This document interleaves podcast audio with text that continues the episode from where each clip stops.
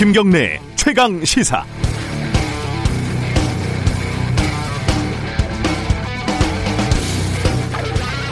올해 뜻하지 않은 보너스를 백만 원을 받았습니다.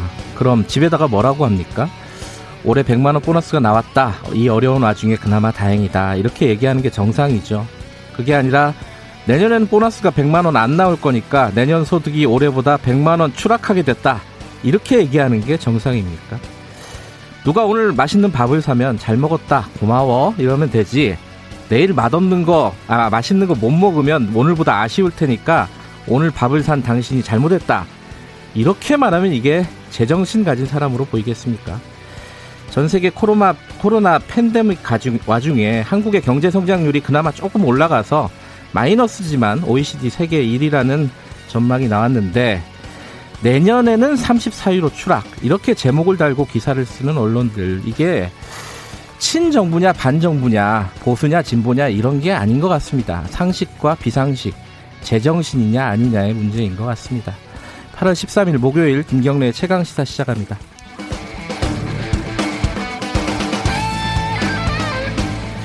김경래 최강시사는 유튜브 라이브 열려 있습니다. 실시간 방송 보실 수 있고요. 문자 참여 기다립니다. 짧은 문자는 오십원, 긴 문자는 백원, 샵 구칠삼공으로 보내주시면 저희들이 공유하겠습니다. 스마트폰 콩 이용하셔도 좋고요.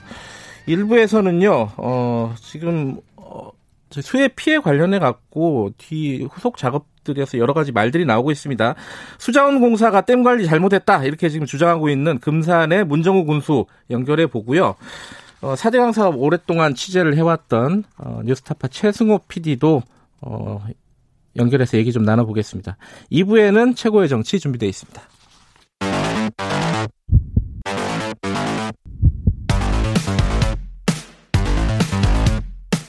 오늘 아침 가장 뜨거운 뉴스, 뉴스 언박싱. 네, 뜨거운 뉴스, 뉴스 언박싱, 고발뉴스 민동기 기자, 그리고 케이비에스 김양순 기자 두 분 나와 계십니다. 안녕하세요. 안녕하십니까. 안녕하세요.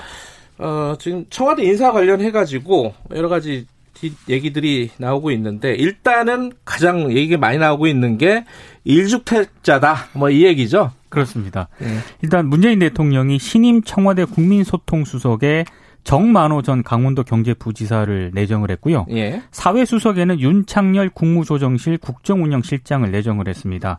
근데 청와대가 이 두 사람을 소개를 하면서 두 신임 수석 모두 당초 두 채의 집을 소유하고 있었는데, 네, 한 채의 매매 계약을 체결하고 처분 중이다, 이런 입장을 내놓았습니다. 그러니까 지난 십일 기용된 뭐 최재성 수석이라든가 김종호 수석, 김제남 수석도 일주택자 또는 무주택자였거든요. 네. 그러니까 상당히 좀 다주택 참모들의 이 논란을 고려한 그런 결정으로 좀 해석이 되고 있습니다. 네, 제가 오늘 아침에 신문 제목을 보니까요, 조선일보 일면 제목이 이렇게 쌍따옴표가 들어가 있는데, 전 일주택자입니다 라고 이렇게 쌍따옴표가 있고요.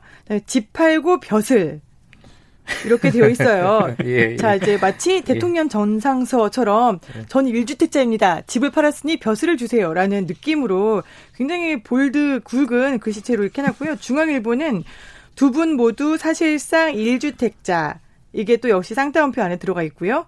청와대 수석 소개가 이랬다 라고 마치 가십을 전하듯이 음. 뉴스의 제목에 청와대 수석 소개가 두 분 모두 사실상 일주택자, 이렇게 해놨어요. 음. 거기다 이제 조선일보 기사를 보면은 심지어 기자들이 묻지도 않았는데 갑자기 설명하더라 라고 이렇게 되어 있거든요. 근데 네, 그동안 이렇게 집값을 잡을 의지가 없다, 대통령이 도대체 집값 안정할 생각은 하고 있는 거냐라고 이렇게 비판하던 게 누구였나. 음. 정부의 이제 고위직들이 다주택을 보유하고 있다, 아니면 고가주택을 보유하고 있다, 이렇게 나라 망하는 것처럼 쓰던 분들이 누구였나.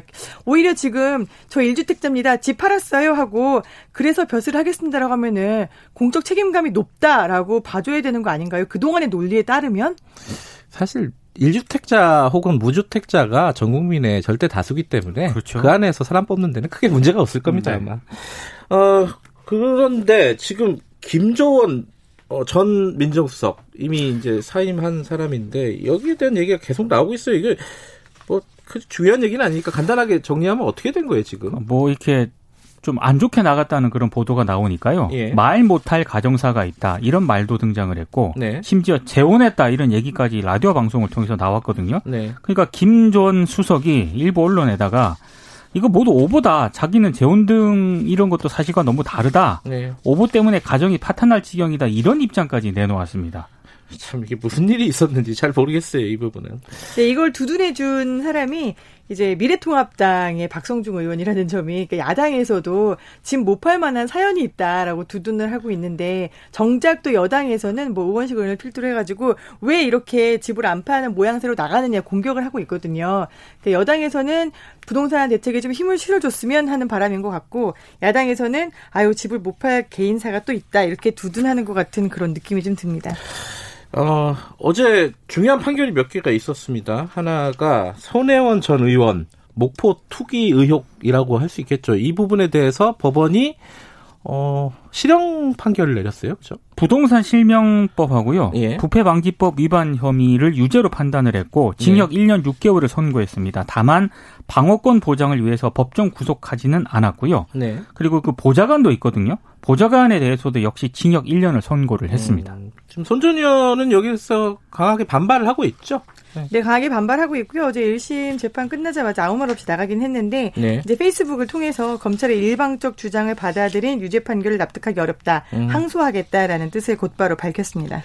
이게 이제 그 보완 자료냐 아니냐, 손 전 의원이 봤던 그 관련 자료가 네. 이 부분과 부동산을 실명으로 아, 차명으로 그렇죠. 거래한 게 아니냐. 했느냐. 법원은 일단 검찰 쪽 손을 다 들어준 건데 그렇죠. 어, 이게 워낙 반발을 하고 있으니까 이 심도 좀 지켜봐야 될 것 같고요.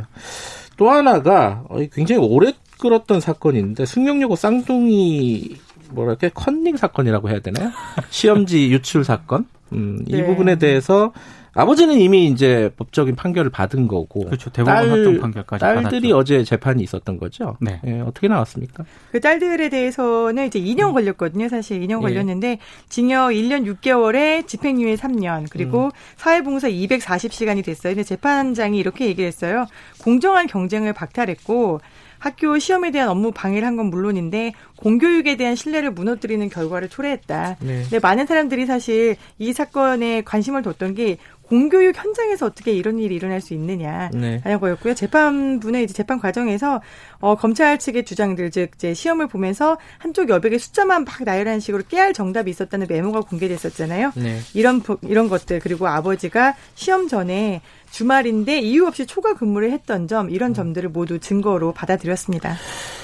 저는 뭐 이 사건은 들을 때마다 참 우리 교육의 비극이다. 그렇죠. 어, 뭐 개인의 사건을 넘어서서 비극, 이런 생각이 항상 들었습니다.